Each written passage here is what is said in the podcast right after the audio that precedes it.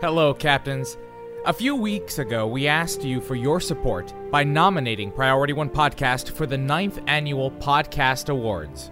On Sunday, October 27th, it was announced on podcastawards.com that out of 4,400 podcasts submitted, Priority One Podcast was nominated for Best Gaming and Best Produced Podcast, all because of the dedicated and loyal support of you, our listeners.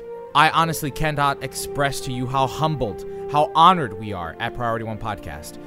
Over the last several years, we have poured blood, sweat, and tears into this little endeavor of ours.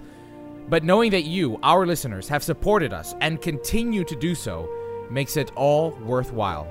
As many of you know, Priority One Podcast is a volunteer organization built by the dedication, the creativity, and the talent of people who share one important thing in common a passion for Star Trek. Priority One Podcast not only allows us to experience Star Trek on a weekly basis, but it allows us to share it with you on your commute to work, during your Star Trek Online game time, and even in person at conventions throughout the United States. We're always thinking about the future and how we can improve the content presented by Priority One Podcast. But we can't get there without your ongoing support. Starting November 1st, voting begins for the 9th Annual Podcast Awards finalists. You can vote for your favorite podcast once a day, every day, for 15 straight days. Over the next day or so, our web producer and resident miracle worker, Lennon Rich, will be introducing new tech on the website to help remind you about the daily voting. So please be on the lookout for that.